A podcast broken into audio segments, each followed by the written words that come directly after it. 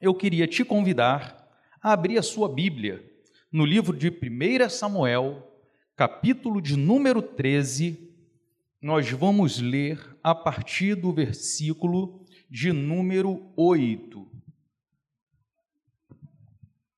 Diz assim a palavra do Senhor: Esperou Saul sete dias, segundo o prazo determinado por Samuel. Não vindo, porém, Samuel a Gilgal, o povo se foi espalhando dali. Então disse Saul: Trazei-me aqui o holocausto e as ofertas pacíficas. E ofereceu o holocausto. Mal acabara de oferecer o holocausto, eis que chega Samuel. Saul lhe saiu ao encontro para o saudar Samuel perguntou: O que fizeste? Respondeu Saul: Vendo que o povo se ia espalhando daqui e que tu não vinhas nos dias aprazados, e que os filisteus já se tinham ajuntado em Micmais, eu disse comigo: Agora descerão os filisteus contra mim a Gilgal, e ainda não obtive a benevolência do Senhor. E forçado pelas circunstâncias, ofereci holocaustos. Então disse Samuel a Saul: Procedeste neciamente em não guardar os mandamentos que o Senhor teu Deus te ordenou. Vou repetir. Então disse Samuel a Saul: Procedeste neciamente em não guardar o mandamento que o Senhor teu Deus te ordenou, pois teria agora o Senhor confirmado o teu reino sobre Israel para sempre. Já agora não subsistirá o teu reino. O Senhor buscou para si um homem que lhe agrada e já lhe ordenou que seja príncipe sobre o seu povo, porquanto não guardaste o mandamento que o Senhor te ordenou. Senhor, que palavra que texto, que história a tua palavra nos relata nesta manhã. O entendimento da tua palavra lida já é extraordinário, mas nós suplicamos o teu favor nesta hora. Que o teu Espírito Santo nos conduza na aplicação da tua palavra, para que nós possamos entender a importância de guardar os mandamentos do Senhor. Usa-me como um canal do teu fluir nesta manhã, com graça, com unção, com poder, com autoridade, mas, sobretudo, com simplicidade, para que do maior ao, men maior ao menor possa ter o entendimento daquilo que tu queres comunicar com o teu povo nesta manhã. Nós oramos em nome de Jesus. Amém. Que história, irmãos. Quando o Kleber começou a falar sobre esse texto, foi a testificação que Deus queria comunicar à sua igreja algo nesta manhã com esta porção das Escrituras Sagradas?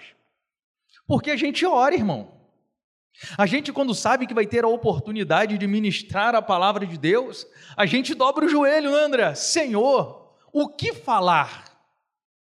O que falar para uma igreja que conhece as Escrituras, que é ávida na escola bíblica dominical, e aí a gente se coloca assim totalmente na dispensação do Senhor para que Deus possa falar. E sabe o que acontece? Às vezes Deus não fala. E aí bate aquele desespero. Tu folheia a Bíblia para um lado, tu folheia a Bíblia para o outro. Você vai lá nos seus arquivos, que tem mais de 200 mensagens, e você não sente o coração arder, até que você se debruça sobre um texto e você começa a estudar. Então vai ser isso, Senhor. E aí, quando o Kleber tocou nesse assunto, o Espírito Santo sinalizou para mim assim: ó, está na direção é isso que eu quero falar com o meu povo nesta manhã.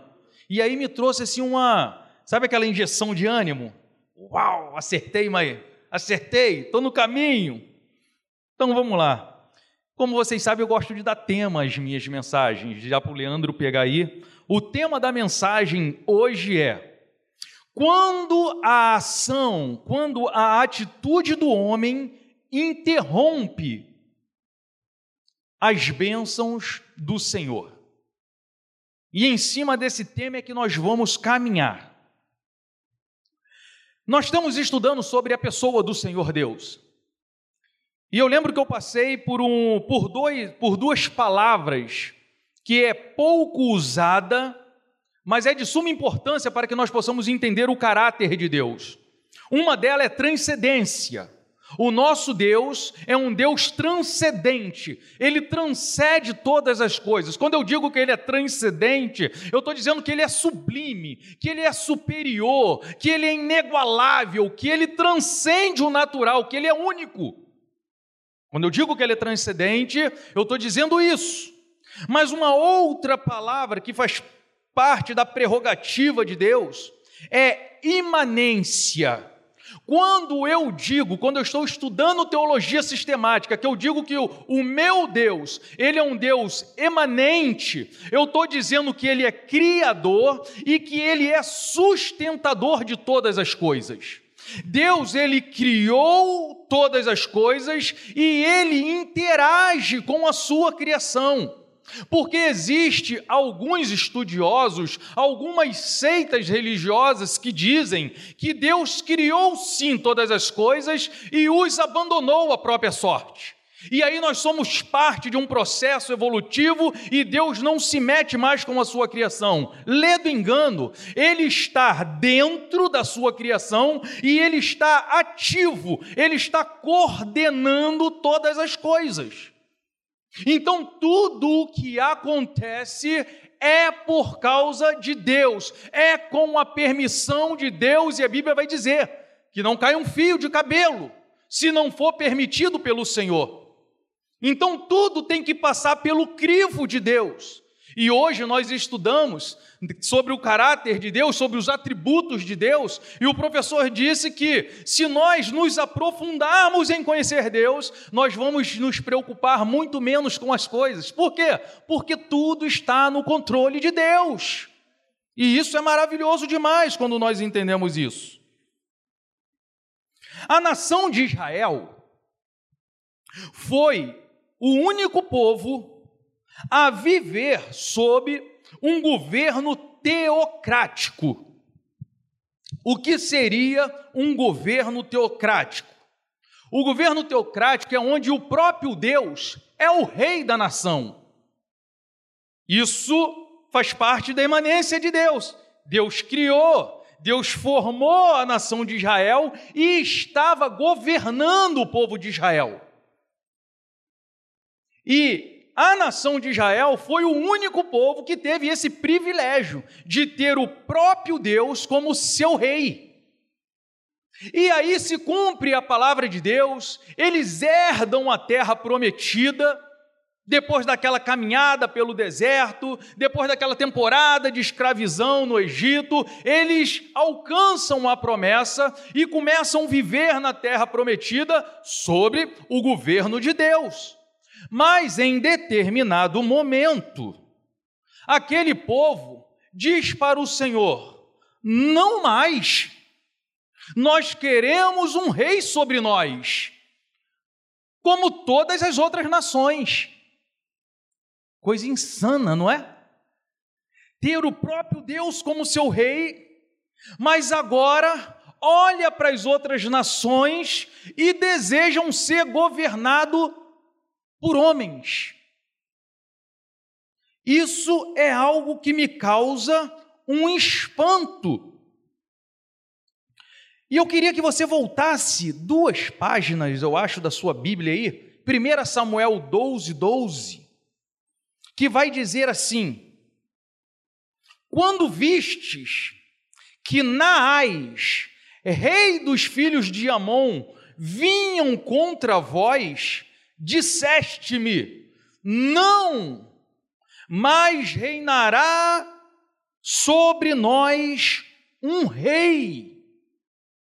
Foi nesse exato momento, penso eu, que a nação de Israel tomou a pior atitude que eles poderiam tomar: ser governado por homens, ao invés de ter o próprio Deus como rei. Somente um povo louco trocaria o governo de Deus pelo governo de homens.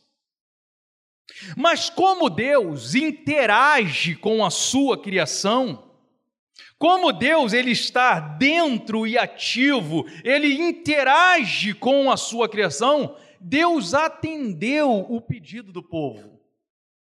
Isso me chama a atenção.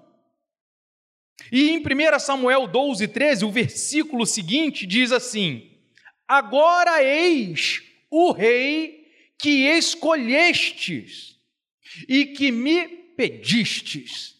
Deus atendeu o clamor do povo. O clamor do povo era ser governado por homens. Então, Deus, interagindo com o povo, está aí o rei que vocês escolheram.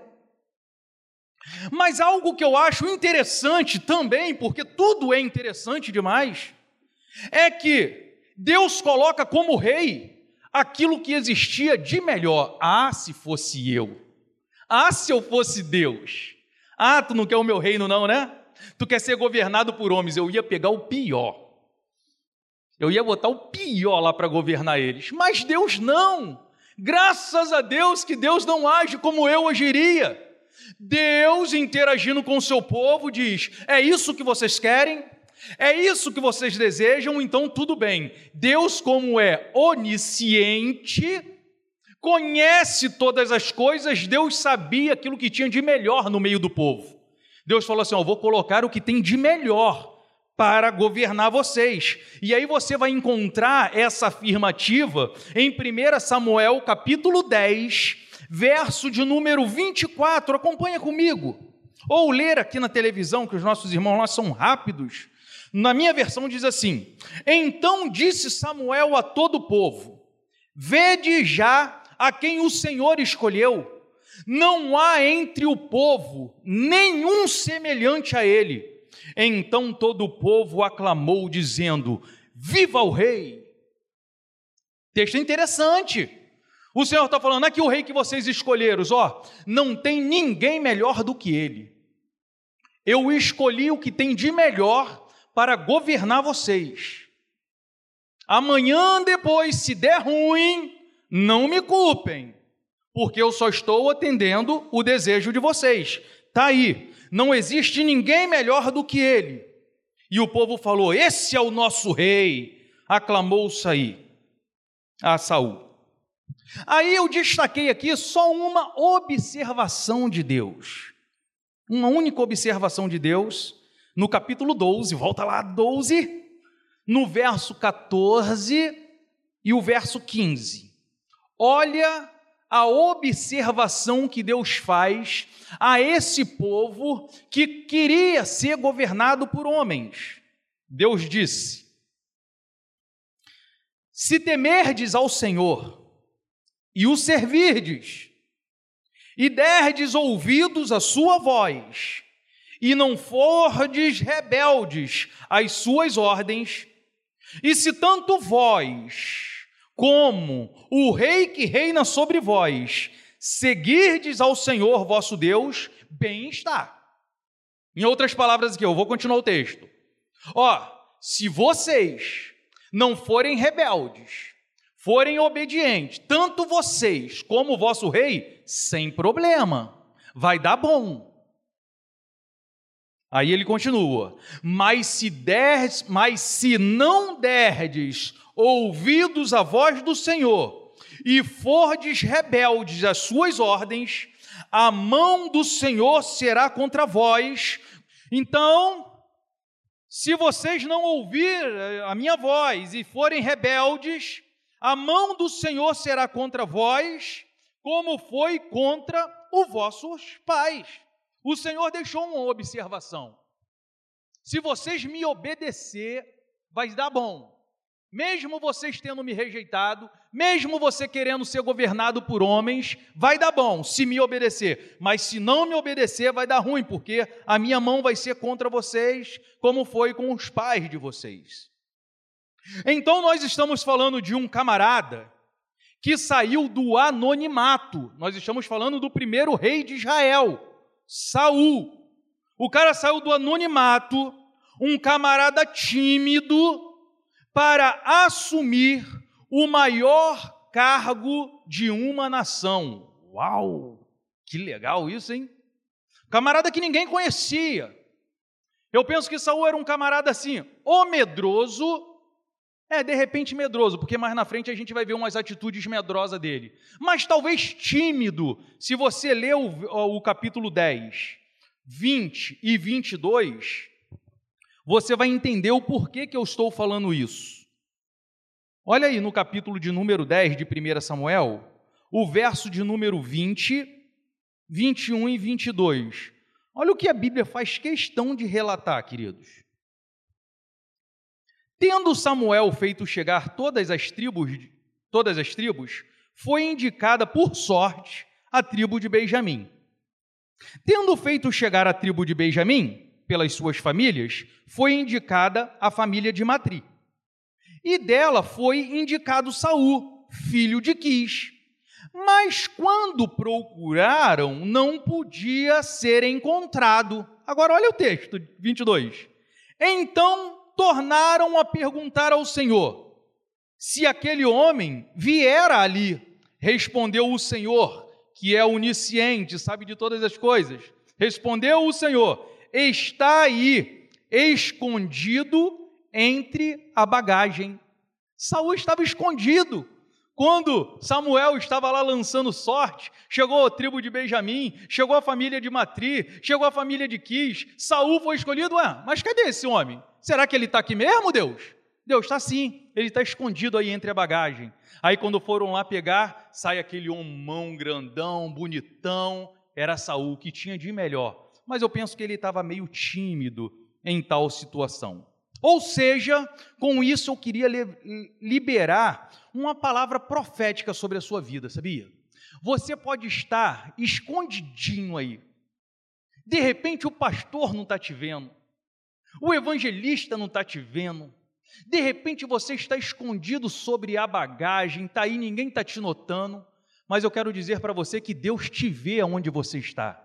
E é isso que importa. Deus te vê e te traz do anonimato para assumir cargos de excelência, seja na casa dele ou seja no mundo secular. Deus tem um lugar de honra para nos colocar, ainda que nós estejamos tímidozinho no nosso lugar, mas Deus te vê, querido. Ainda que o homem não te veja, Deus te vê e te traz à tona. E todos, quando olharem, vão dizer: realmente ele serve ao Deus Todo-Poderoso. Então não fique triste não se caso o homem não tenha te visto, porque Deus te vê. Mas também é importante nós notarmos que Saul, do texto que nós lemos, já não era mais esse homem tímido. Saul já tinha amadurecido, já tinha pego experiência e se tornado até um rei organizado. Se você olhar no capítulo de número 13, a partir do verso 1, está escrito assim. Na minha versão, eu vou ler depois, eu vou explicar. Saul tinha 30 anos de idade quando começou a reinar. E tendo reinado dois anos sobre Israel, escolheu para si três mil homens de Israel. Dois mil estava com Saul em Miquemais e no norte de Betel, e mil estava com Jonatas em Gibeá de Benjamim quanto o resto do povo mandou cada um para sua casa. De acordo com esta versão, eu vejo que Deus já tinha trago maturidade sobre este homem, porque ele tinha 30 anos de idade. A maioridade, já tinha atingido a maioridade, já estava apto para assumir as suas funções públicas. E quando eu vejo que ele separou alguns homens, três mil homens, treinou, no original está dizendo, ele separou, ele treinou, ele capacitou três mil homens para estar com ele, dois mil em determinado lugar, mil em outro lugar com Jonatas, ou seja, a gente vê que ele está, tem sobre si atribuições organizadas. Sendo que é bem verdade que no original a Bíblia não diz a idade de Saul. E aí, se você pegar um, uma outra versão, diz assim: um ano reinou ou reinara Saul em Israel. Totalmente diferente dessa versão que eu li, que diz Saul tinha 30 anos de idade. A Bíblia, no original, não traz essa informação.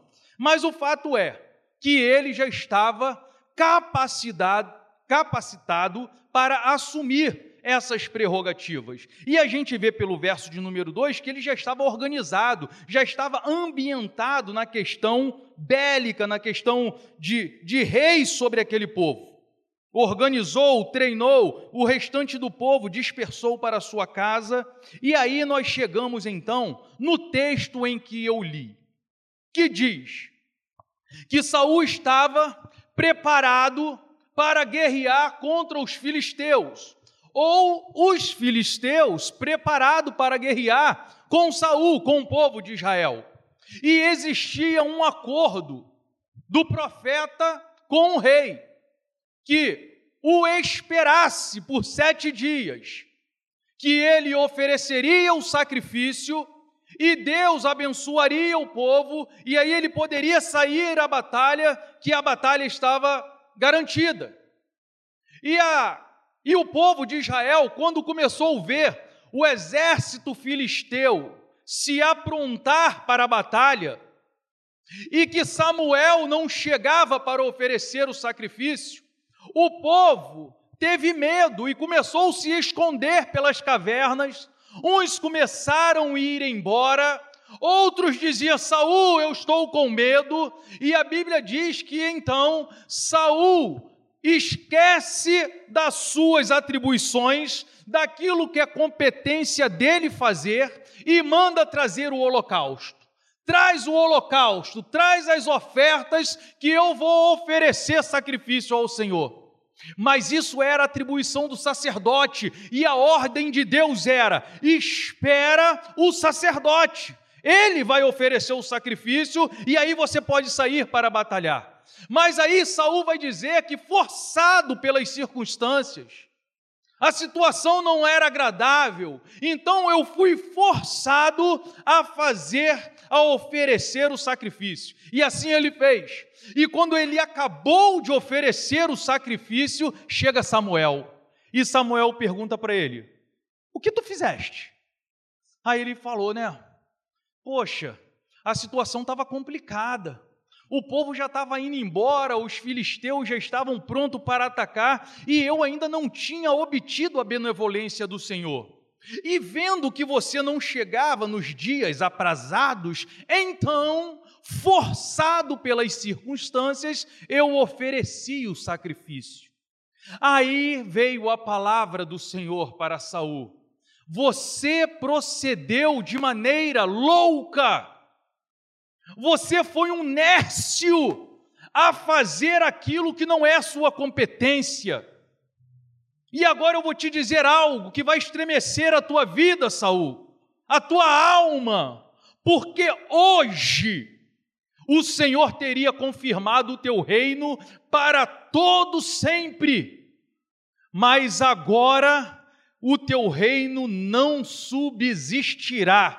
E sabe demais? Hoje o Senhor buscou já um, um príncipe para governar sobre o seu povo, um homem segundo o seu coração. Cara, que tristeza! Isso deve ter causado na alma de Saul, porque hoje Jesus seria conhecido como Jesus, filho de Saul. Mas o reino, A ação do homem interrompeu a bênção de Deus na vida, do, na vida de Saul. E aí Deus chama Davi. E aí a gente sabe que o Cristo viria da linhagem real. E hoje Jesus é conhecido como Jesus, filho de Davi. Então a ação de Saul interrompeu a bênção de Deus na sua vida. Por isso o tema da nossa mensagem. Quando a ação do homem interrompe a bênção de Deus. Mas interessante é que quando eles saíram para pelejar, eles foram vitoriosos. E aí isso me causa um arrepio, sabe por quê? Porque às vezes nós sabemos que estamos desobedecendo a Deus, mas como as coisas estão dando certo, a gente se acostuma a viver assim, na desobediência. E tem um texto das Escrituras Sagradas que diz assim: Por que tu tem feito estas coisas e eu tenho me calado? Tu pensas que eu sou igual a você? Uau! Deus falando. Porque eu estou calado, eu estou quieto no meu canto, você está vivendo a seu bel prazer, você pensa que eu estou aprovando? Isso me causa arrepio na alma e me faz rever os meus conceitos. E aí, o texto que nós lemos, eu queria conversar sobre ele com você. Verso de número 8, que foi quando nós começamos a leitura, diz assim: Esperou Saul sete dias, segundo o prazo determinado por Samuel. Não vindo, porém, Samuel a julgar, o povo foi se espalhando.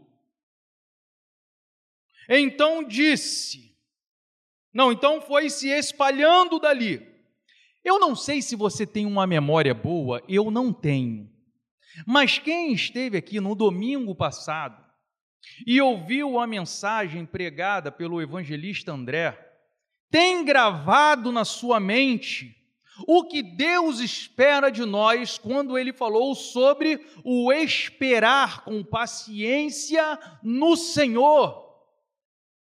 Se tem algo que eu e você, que nós precisamos trabalhar em nós, é esperar com paciência. Saul até esperou por um tempo. Mas quando ele viu que Samuel não chegava, ele não teve a paciência, ele não teve a confiança de esperar. Se Deus falou que o profeta vinha, ele virá, eu vou esperar. Mas ele não teve a paciência, então nós temos que aprender com Deus a esperar com paciência. Verso de número 9.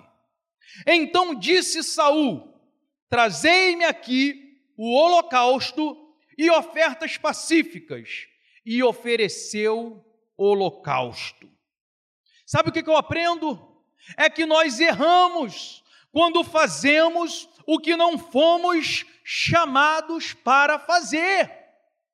Nós temos que aprender a cada um trabalhar dentro do seu quadrado não se meter dentro daquilo que o outro foi chamado para fazer.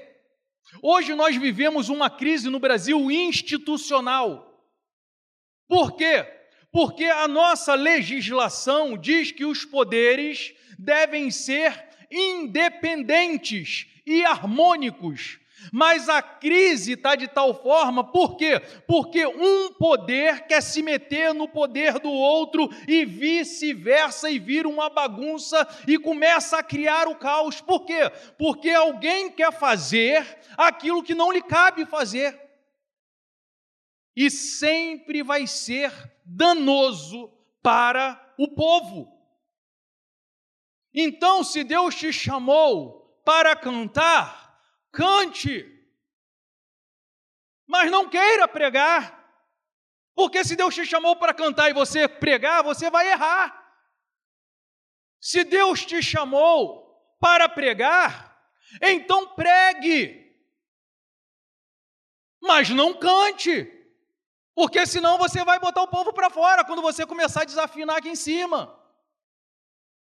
Vamos aprender a trabalhar dentro daquilo que Deus nos chamou para fazer, porque quando eu faço aquilo que eu não fui chamado para fazer, o resultado é catastrófico. Verso de número 10. Mal acabara ele de oferecer o holocausto, eis que chega Samuel. Saúl lhe sai ao encontro para o saudar. E eu aprendo que a precipitação nunca será a melhor opção. Quando nós estivermos em situações desconfortáveis, se precipitar nunca vai ser a melhor opção. Se você não sabe como agir, não faça nada. Só ore a Deus até Ele te responder até você ter a certeza que você está sendo guiada, dirigida pelo Senhor. E aí você vai agir de maneira com a vontade de Deus. Mas caso não, não se precipite, porque a tua precipitação pode sim travar as bênçãos de Deus a teu respeito. Aí a gente chega no verso de número 11 e verso de número 12 que vai dizer: Samuel perguntou: Que fizeste? Respondeu Saul: Vendo que o povo se ia espalhando daqui, e que tu não vinha nos dias aprazados, e que os filisteus já tinham se ajuntado em Miquemais, eu disse comigo: Agora descerão os filisteus contra mim a Jugal, e ainda não obtive a benevolência do Senhor, e forçado pelas circunstâncias ofereci o holocausto. Sabe o que eu aprendo aqui, querido? sempre haverá uma justificativa para os nossos erros. Saul tentou aqui justificar o seu erro. Samuel perguntou: "O que que tu fez, cara?" Ele falou: "Pô, cara, tu não chegou nos dias aprazados, o povo já ia se dissipando, e aí forçado pelas circunstâncias, tentando dar um jeitinho para consertar o seu erro. E nós somos muito assim sempre queremos uma justificativa, dar uma, justifica, uma justificativa plausível aos nossos erros. Mas eu aprendo no verso de número 13, que diz assim: Então disse a Saul, Samuel a Saul: Procedeste nestiamente em não guardar o mandamento do teu Deus, que te ordenou, pois teria ele agora, o Senhor, confirmado o teu reino para sempre sobre Israel.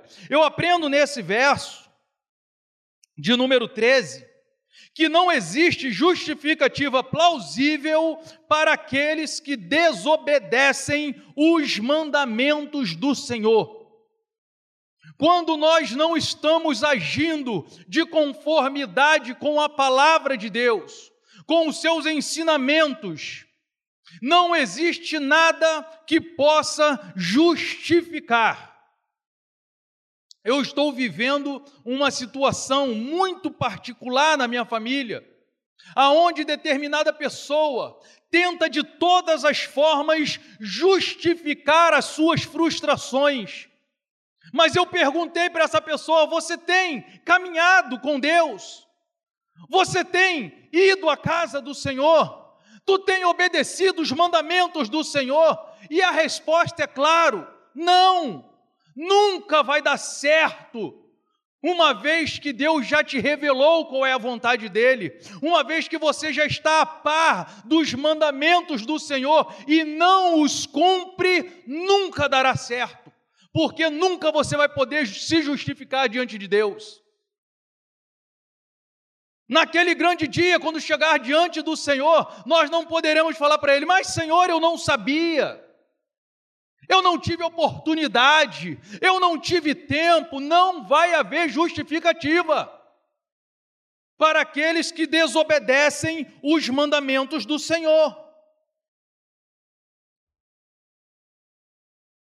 No verso de número 13, a parte B do versículo, e o verso 14, parte A, nós vamos ver o tamanho do prejuízo que sofrem aqueles que não guardam os mandamentos de Deus. E está dizendo Samuel para Saul agora: hoje o Senhor teria confirmado o teu reino para sempre, se tu fosse obediente, se você não desobedecesse a Deus, se você não se metesse aonde tu não era chamado, hoje o Senhor teria confirmado o teu reino. Mas agora ele não mais subsistirá. E aí eu penso que este verso dita o tema da nossa mensagem. Quando a ação do homem interrompe as bênçãos de Deus. Grande é o prejuízo. Vou partir para a conclusão. Sempre que você estiver em uma situação complicada, a paciência vai ser de suma importância para a resolução do problema. Aconteça o que acontecer, obedecer vai ser sempre melhor que o sacrificar. E aí foi dito também na nossa classe hoje. Um pouco mais à frente a gente vai ver esse mesmo Saul que recebeu uma ordem de Deus uma ordem incisiva de Deus. Eu quero que você destrua Maleque. Crianças, mulheres, homens, porque esse povo se opôs quando o meu povo saiu do Egito. E eu jurei que riscaria o nome de Amaleque da face da terra. Destrua tudo e todos. A ordem de Deus era clara. E aí Saul sai para batalhar, poupa Agag, que era o rei, e poupa o que existia de melhor dos despojos. E aí chega Samuel. Que balido é esse que eu ouço? E aí Saul vem novamente tentar se justificar. Não, é que eu separei o que tinha de melhor para sacrificar ao Senhor.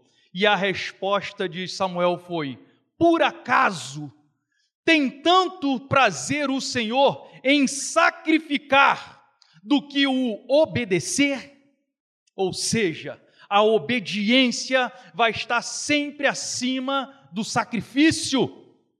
E mais uma vez esse rei foi reprovado. E que nós possamos aprender com ele, para que nós não venhamos praticar essa tal desobediência. Porque o Senhor não deseja sacrifício, o Senhor deseja filhos obedientes. Então, aconteça o que acontecer, Fique na obediência. Desobedecer os mandamentos de Deus é jogar fora com as próprias mãos o futuro que Deus separou para cada um de nós. Amém, queridos?